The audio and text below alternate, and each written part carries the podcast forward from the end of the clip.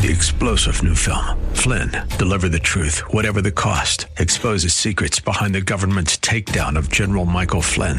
Flynn knew what the intel world had been up to. He ordered the first audit of the use of contractors. This set off alarm bells. He told the truth. He was the most dangerous person for Donald Trump to hire. They had to get rid of Flynn. Flynn, deliver the truth, whatever the cost. Available now. Watch it today. Go to salemnow.com. Salemnow.com. Welcome back. 602-508-0960. I've been trying to track as much as possible incursions into civil liberties. Uh, Tucker Carlson has his claim against the NSA, which appears more and more credible every day. Um, and as you know, as I often will point out, we are hamstrung in certain cases here because the incursions, the cribbings come from private enterprises. Donald Trump launched a lawsuit today against Facebook and uh, Twitter and some other social media trying to, how shall we say, pierce that veil. But in the meantime, let's be aware of what is taking place in our private and quasi governmental private organizations. Uh, Business Insider, one of the uh, leading business reporting organizations in the world, uh, this headline from the Daily Caller. They have compiled a database to track former Trump officials. A Business Insider list of former President Donald Trump's officials tracks where these figures are working since departing the administration, warning that, like Trump, these former staffers are, quote, nowhere close to being gone, close quote. The effort here is, of course, to not only target them and harass them, but to target their employers and harass their employers. Meantime, over at the National Education Association, they have forwarded a budget that includes $60,000 to investigate anti critical race theory organizations. That is to say, organizations which are mentioned in their in their um, in their budget, like the Heritage Foundation. Do you? I, I I just don't know how many people pay NEA dues, but would you be happy to know that the equivalent of a full year of your salary, basically the equivalent of a full year of your salary, is going for partisan reporting about the Heritage Foundation. They are investigating their opponents with their budget. Do you think that that's really going to shut down places like the Heritage Foundation? Or do you think it's going to make the NEA look even more like a tyrannical organization that can brook and tolerate no dissent? I say be afraid and be very afraid. I really do. Uh, one other thing I wanted to bring to the table here was kind of a pickup, if I can, from last week, where Ilhan Omar confessed that she never really did apologize for comparing Israel and the United States to the Taliban and Hamas, and that she didn't take the criticism from Jewish members of her Democratic caucus as too serious because, as she said, the Jewish members of Congress have not been particularly good, quote unquote, partners in justice, supporting democratic movements, small d, opposing Israel. That's what she said. Now, just handily enough, I was thinking about boy, do you fight injustice by supporting the Palestinian government and their cause right now? Is that, I mean, as between the two, is that where the support for justice comes from? Here comes the New York Times, which probably had to choke on publishing the article they published today. I have never seen anything like it, but it must be so obvious and so serious they couldn't avoid it. Here's the headline Critics' death puts focus on Palestinian authorities' authoritarianism.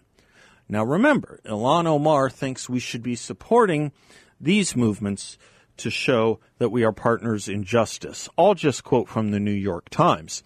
Hundreds of Palestinians massed in central Ramallah's Clock Tower Square one night in late June to protest the Palestinian Authority's brutality after anti-corruption activist died in its custody. The activist, Nizar Banat, was seized in a wave of arrests, and his family said Palestinian security officers beat him to death. The protest was peaceful still quoting the New York Times, until a group of pro government cadres from the ruling Fatah party descended on it. Close quote.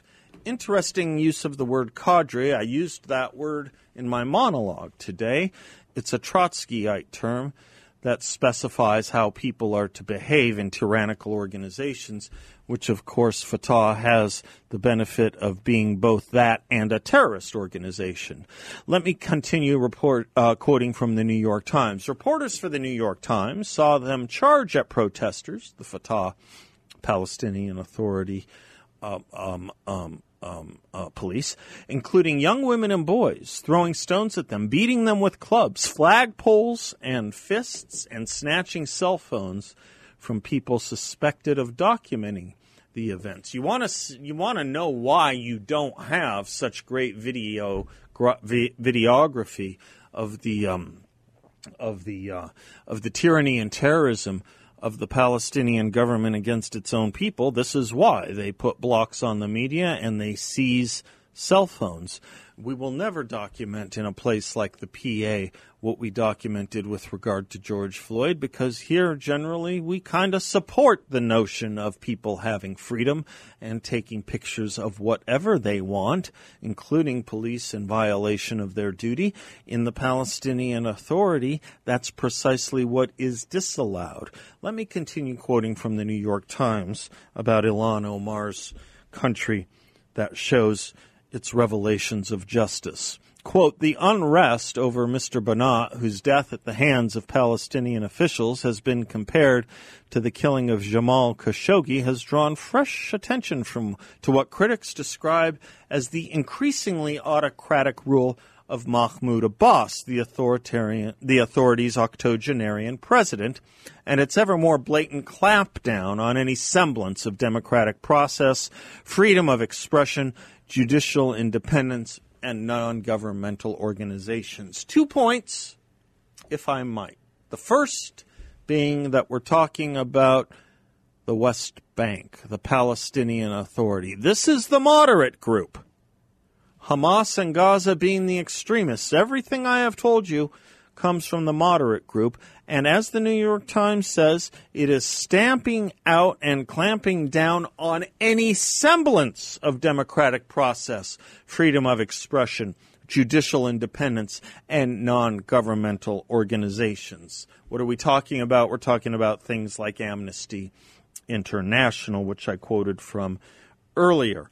Partners in justice. If you think of what the criterion are for justice, you might think democratic processes, freedom of expression, judicial independence, and non governmental organizations, those might be good banners or emblems of justice. That's what's being clamped down on in the Palestinian Authority's West Bank. Said Wassam Husseini, 29, they are not hiding it anymore. This is really another occupation. It's not a government. Mr. Husseini, like many, was convinced that the assailants had been plainclothes Palestinian security officials. He described the Palestinian Authority as a corrupt, dictatorial group. These protests, by the way, have spread throughout the West Bank cities, including Bethlehem and Hebron. Okay. All right. Partnership in justice includes or means really specifically, because this is the only time Ilhan Omar gets into trouble, is talking about this region. Um, is um, the the uh, the uh, uh, the clamping down on any semblance of democratic process, freedom of expression, judicial independence, and non-governmental organizations. There you go. There you go. Meanwhile, Israel has put Arabs in its cabinet and has had its most recent of something close to five elections in six years. Democratic processes alive and well. Perhaps we can start calling the Palestinian Authority an apartheid state. I'm Seth Leibsohn. We'll be right back.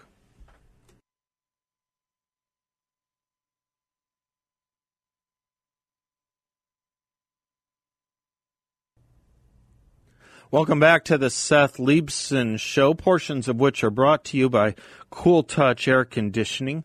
Chris Funk and his team at Cool Touch Air Conditioning are the company that I use. They're the company my friends use. They're the company my family uses for all your air conditioning needs. A new unit, a repair, an inspection, you name it. They have a special new unit they're promoting right now that acts almost as if it's got a light with a dimmer switch on it so that instead of your air conditioning unit having to go through continual surges uh, with huge drags on your power to keep you at the temperature you want, you get the most comfortable living environment and the biggest savings on your utility bill with this system.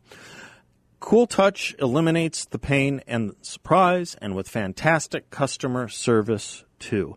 And they're offering a $2,000 rebate on this current system I'm talking about. But for all your air conditioning needs, reach my friends at Cool Touch at 623 734 1932 that's 623 734 1932. Or visit them online at cooltouchac.com. And as usual with Cool Touch, kick back and relax. They will keep you cool.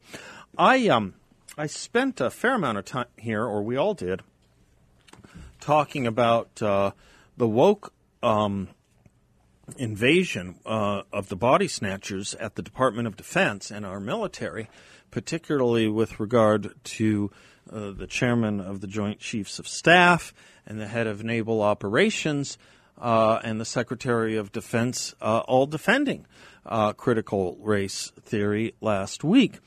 Uh, Seth, we've been trying to get our arms and heads around how you know the U.S. military has succumbed to such soft-headed thinking, and Seth Cropsey over in the Hill has a pretty good explanation I'd like to run by you. Turns out, after we won the Cold War, the peace dividend never really materialized. The 1990s and 2000s proved more troublesome than we thought. Civilian leaders started calling upon the military to execute a variety of tasks from humanitarian relief and peace enforcement to counterinsurgency. The Army and the military more broadly prophesized the erosion of American military power if the armed services did not dedicate themselves to fighting and winning conventional wars. Any additional task would hollow out U.S. military confidence. Competence. See, for example, the Lieutenant Colonel Charles Dunlap fictional account of a 2012 coup, the kerfuffle over Apache gunships in the in the Balkans, or Les Aspin's resignation under Bill Clinton. It is therefore astonishing to witness the contortions the military and defense established have worked themselves into defending woke measures within the armed services. Tom Cotton, former Army captain, uh, published a memorandum detailing 28 instances of critical race theory related bias in the military, correlated from anonymous online submissions his office had gathered. These included the propagation of racial narratives undermining unit morale, anti racism instruction, anti radicalization training, with no mention of Islamic terrorism, the exclusion of white service members from diversity training events, and the explicit suppression of dissenting viewpoints. Critical race theory, an intellectual movement with a single core premise, U.S. legal institutions are inherently racist and designed to uphold white supremacy.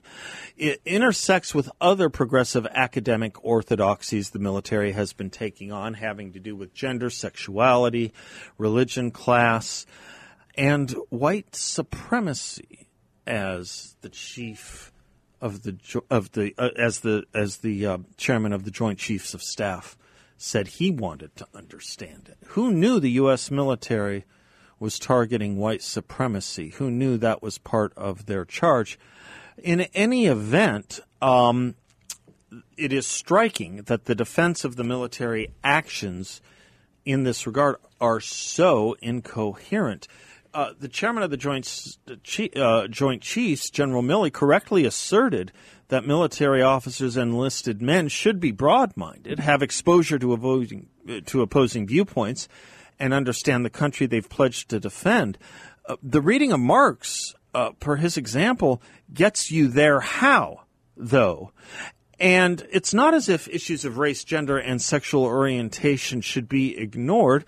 We have a complex history in that, but no more complex, honestly, than that of any other country, really. Perhaps actually more simple. Still, still, the issue is not one of intellectual diversity or the necessity of preventing and responding to racism in the military. Rather, it's become increasingly apparent that the military has turned to the radical and bizarre ends of the anti racist camp for guidance in national discussions on race. Like every major company and academic institution since about the summer of last year. Moreover, we have to recognize the difficult position that some of these people are in. The Biden administration's directive have placed them squarely in the midst of an increasingly noxious and nihilistic culture war. Why do I say that? Because every member of the military swears an oath to support and defend the U.S. Constitution. If we accept critical race theorists and their academic fellow travelers' claims that the Constitution is institutionally racist, then absurdity follows. All service members must be racists for swearing to support and defend an article of white supremacy. Mustn't they be doing that? Of course they must be. The issue, however, cannot be solved with a more considered curriculum that avoided the anti racism's radicalism. The military's task, as it insisted so strongly in that throughout the 1990s, is to fight and win wars, particularly those against great power rivals whose objectives threaten American interests. There is one country that is foremost of these, and that is China. Russia might be second, but there is a partnership with Russia and a growing military capacity between the two. And despite President Xi's promises to ensure party control over the military, he has grown a large professional armed force that could challenge any element of Chinese society, prioritizing and improving the People Liberation Army's readiness and capabilities virtually from the moment he gained power in 2012. He's purged old officer corps of their thieving grandees. He's initiated large scale military uh, exercises and invested in the technology and defense industrial base necessary to construct a modern power projection force. We, on the other hand, sit through implicit bias and systemic racism workshops and seminars and are told explicitly that the country they swore to uphold is inherently unjust. Who wins that war? I'm Seth Leibsohn, 602 508 0960.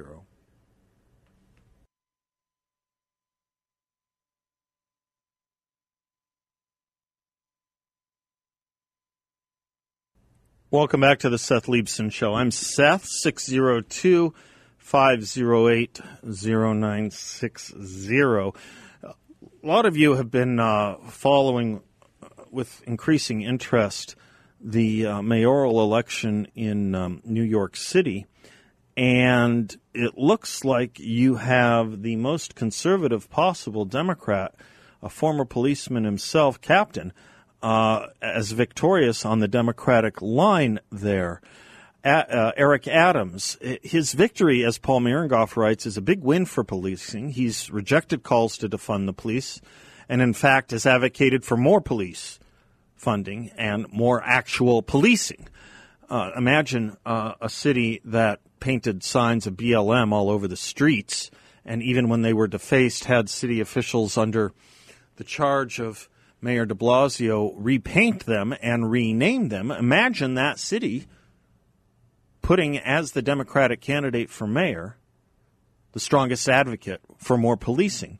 Whether this translates into anything like a return to the proactive and highly effective policing back in the mid 90s when Giuliani was mayor will, of course, remain to be seen. But at least policing in the city is unlikely to get worse, as it would have if a different candidate, perhaps including the one backed by Alexandria Ocasio Cortez, who finished second, if that candidate had won, it would have gotten worse. There was no discussion of big city, um, uh, there, excuse me, no discussion, I should say, of big city Democratic primaries would be complete without a note on identity politics. Eric Adams is black. The eventual runner up, AOC's um, candidate, is Latino. Of course, there was Andrew Yang, an, uh, uh, an Asian American who had previously run for president, who came in fourth. Yang encouraged his supporters to make the Latina their second choice in the ranking of candidates. Many did so, and that's a major reason why she came in second.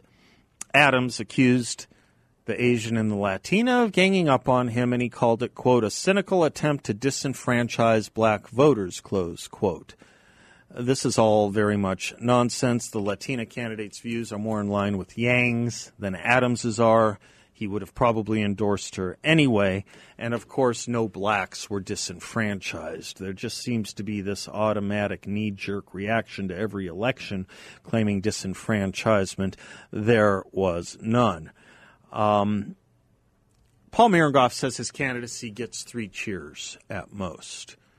Excuse me. I said that wrong. Doesn't get three cheers at most, it gets two. The Republican candidate, if I'm not mistaken, is Curtis Sliwa. Do I have that right? Can someone fact check me on that? If I am right, people know that name as the former as the former head of the Guardian Angels. Do you remember what a big deal they were in the 80s? Is he indeed, am I right about that, WD? John, we haven't talked about John, the mentee. John, the mentee, what are you doing? Are you helping with research back there?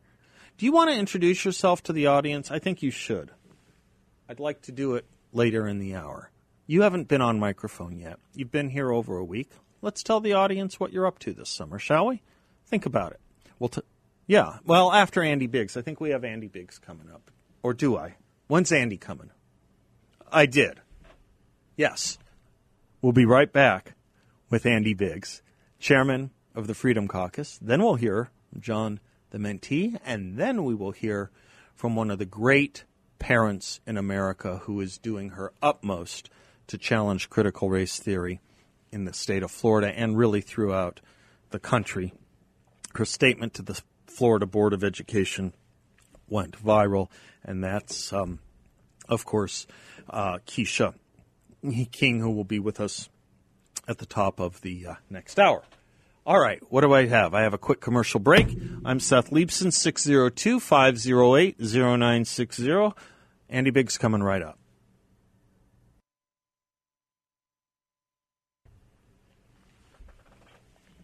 Welcome back to the Seth Leibsohn Show. In the 1980s, it was said of Ronald Reagan's, uh, President Reagan's political appointees at the Department of Defense that they would wake up every morning and ask themselves one question as they looked in the mirror to shave their faces How can we make the Russians more miserable today? I get the sense Andy Biggs wakes up saying that about the progressives. Andy Biggs, representing Arizona's fighting 5th Congressional District, chairman of the Freedom Caucus, my favorite congressman. How are you, sir? Fantastic. How are you doing? Sir? I'm doing fine, but you are firing on so many pins. How do you know? how do you decide what you're going to take on, Andy? You've got this letter to Secretary Mayorkas I want to talk to you about, but you were on uh, other network earlier today, television, talking about what the NEA and the AFT are up to. How do you know where to start? Oh, Seth, I was I was just telling my my older sister today. you could throw a dart and be right, probably. That's that's how you yeah, know. Exactly. Yeah. Yeah, exactly. We were talking. I was. We were just texting back and forth, and and I just said, look, here's the thing. Uh, the left is attacking America. They're attacking this country, and who we are as an American people, and ideologically what we are, uh, at, at a such a broad spectrum Yeah. That that that we have to fight at every everything, whether it's CRT in the schools, whether it's uh, Mayorkas uh, preventing the ICE uh, from enforcing the laws that they're mandated to enforce, uh, and the, for the whole mission of their the uh, of their agency Yep. to to China, to China or Iran or or uh, this international minimal uh, tax, minimum tax that that uh, uh, Biden wants to impose and, and and join us to. This is really uh, we've never seen anything like this. No, they This no, that's right. Really, No, it's an all-out, all-frontal assault. By the way, uh, you know, you represent Arizona's Fighting Fifth. I think I gave you guys that appellation. I'm not sure. I think I did. yeah, I think you did. But think you, did. you are holding a conference call with your constituents tonight, if I'm not mistaken. Do you want to mention that real quick? Uh, they're they're totally Yes. in, in, in the coverage of our radio signal. Yes. Um, it, it, it, be sure to get on. In fact, not too very, very long after this, at five thirty, we do a teletown hall. Um, I take questions. I I give a monologue. We take uh, we do polling uh, of the of the people who listen, and it's Great. it's fun for me. I think it's fun for them. Uh, we we get a nice crowd that listen every time. It's really fun. And people can find out about it by uh, going to your Twitter feed, Rep Andy Biggs AZ, or calling in at 833 305 1697 at 530. Mayorkas, he is our. Yeah, yeah sorry, Yes. go ahead. Uh, All good? Secretary uh, Mayorkas, Alejandro Mayorkas, Department of Homeland Security. You wrote him a letter yesterday. but Here's your first um, two sentences. Your dear Secretary Mayorkas, your actions to limit U.S. Immigration and Customs Enforcement's ability to enforce immigration laws are unacceptable and must be reversed. Limiting enforcement of immigration is an affront to the rule of law and an insult to the American people and the millions of immigrants who have come to our country legally. I'm glad you put that in there. Thank you. And it places everyone at risk because criminal aliens are not being removed. Go on, sir. What what what what got you here? Well, the the reality is uh, a memo was put out uh, that Mayorkas is limiting and redirecting the mission of ICE from its statutory mission. And and so some memos that came to our attention indicated that enforcement would drop by over fifty percent. Uh, and it isn't. I mean, ICE has a tough job as it is. Yeah. Why does they, do they have a tough job? Because people who have removal orders are not removed from the courtroom. So if you go in, if you're one of the few people that goes into a court, you get due process, and the immigration judge says you you you need to be removed. You're not in this country legally. They don't they don't have ICE doesn't take them back right then. They say you know meet us here in two weeks and we'll uh, we'll send you home uh, on an on a flight. And so ICE has got to be out there trying to find these people, and uh, so it's really tough as it is. And when you when you do this uh, this deal where you cut down on on the uh, the uh, enforcement, it makes it even harder. And then when you have sanctuary cities and some states that refuse to allow their police officers to uh, basically work with ICE, it becomes absolutely, in my opinion, criminal. And so, so you know, we ask a series of questions at the end after we lecture him and get it off our chest for a page or two. But I mean, we want to know what he's thinking. I mean, I mean that's that's the bottom line here, Seth. Is I want to say, what in the world are you thinking? And have you lost your mind because you've left your constitutional obligations behind? I want to uh, underscore exactly what you said with a source that probably doesn't usually agree with you, Andy, but this just goes to the egregiousness of it, the boldness of the Department of Homeland Security. Um, the Washington Post quotes uh, in an interview uh, about a month and a half ago Secretary Mayorkas as saying, as you put in your letter, I want to elevate the other work ICE does. But now listen to what the Washington Post said in the news non quoted section. His approach has translated to a new set of marching orders for ICE deportation officers that have significantly scaled back enforcement. Really? Andy? The Washington yeah. Post is talking about them scaling back enforcement. Is that how you solve the crisis at the border? Scaling back? No, actually, that's how you exacerbate I would think. already out of control uh, border problem because that will uh, be another magnet and incentive. Uh, I was just talking to Border Patrol agents today, um, and, and, here's the thing: uh, we we all know about what's going on in Rio Grande Valley, for instance.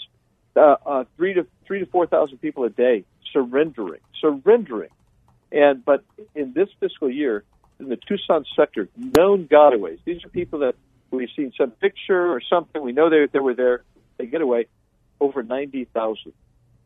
Over 90,000 in the Tucson sector alone. These are the guys that are wearing, they're young men, uh, military age. They're wearing camo. They're carrying backpacks. They're bringing in fentanyl and other opiates and other drugs. And, and these guys don't want enforcement. They, and and we already uh, are setting records of of fentanyl that we're seizing, and we think we're only getting 10 to 15 percent. We're already setting records on opiate overdose deaths, um, and and these guys don't want to enforce the law. I view that as a uh, constitutional uh, abrogation. I do too. I do too. And uh, if anyone thinks you're exaggerating, let me quote the Washington Post uh, yet again, if I can, Andy. Quote, under Biden's new rules, deportation officers must seek written authorization from senior level supervisors to arrest anyone who is not a recent border criminal. Can you imagine this? They have to go through a yeah. bureaucracy. Oh my goodness gracious! I remember what happened when the FBI was trying to tell Washington in Arizona was trying to tell Washington D.C. about guys who wanted to take planes off but not land them in Arizona, and we couldn't figure that one out.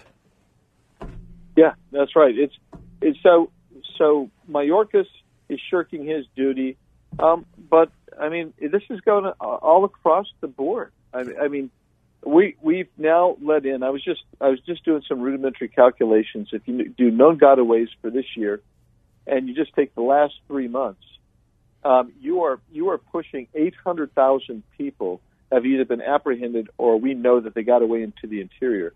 Uh, the agent I was talking to today says uh, estimates are uh, that the unknown gotaways are are somewhere probably twice the number of known gotaways. So that would be another half million. So you're you're a million and a half people uh, coming into this country illegally this year.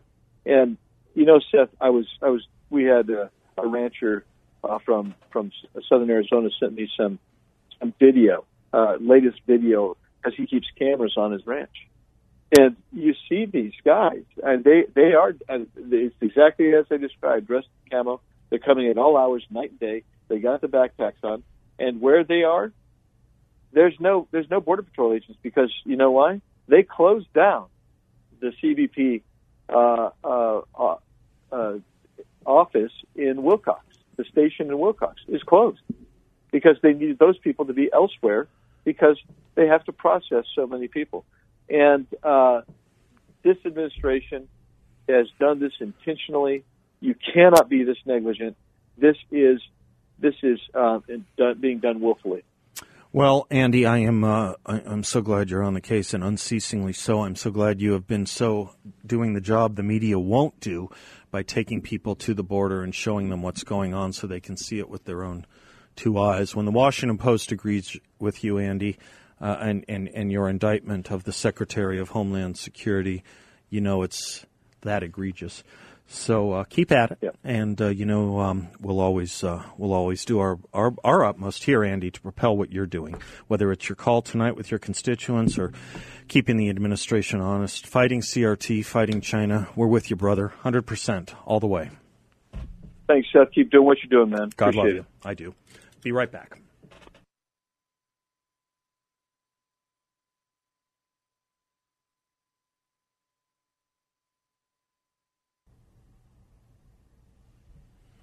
Welcome back to the Seth Leibsohn Show. Keisha King, a Florida parent who's doing her best to fight critical race theory in Florida, her speech having gone viral, making the rounds all over social media. She'll be our guest at the top of the next hour. It's a woman who understands America and understands the stakes in our education system uh, for America with the teaching of critical race theory. You're not going to want to miss her. I'm going to ask her what she thinks of Joy Reid over at MSNBC saying uh, critical race theory is nothing more than a um, red flag operation by QAnon. I'll tell you how I know it's not. You know how I know it's not? As far as I know, QAnon came and rose up within the last five or six years at best. I've been against and fighting critical race theory since 1991. Don't tell me this is a QAnon invention.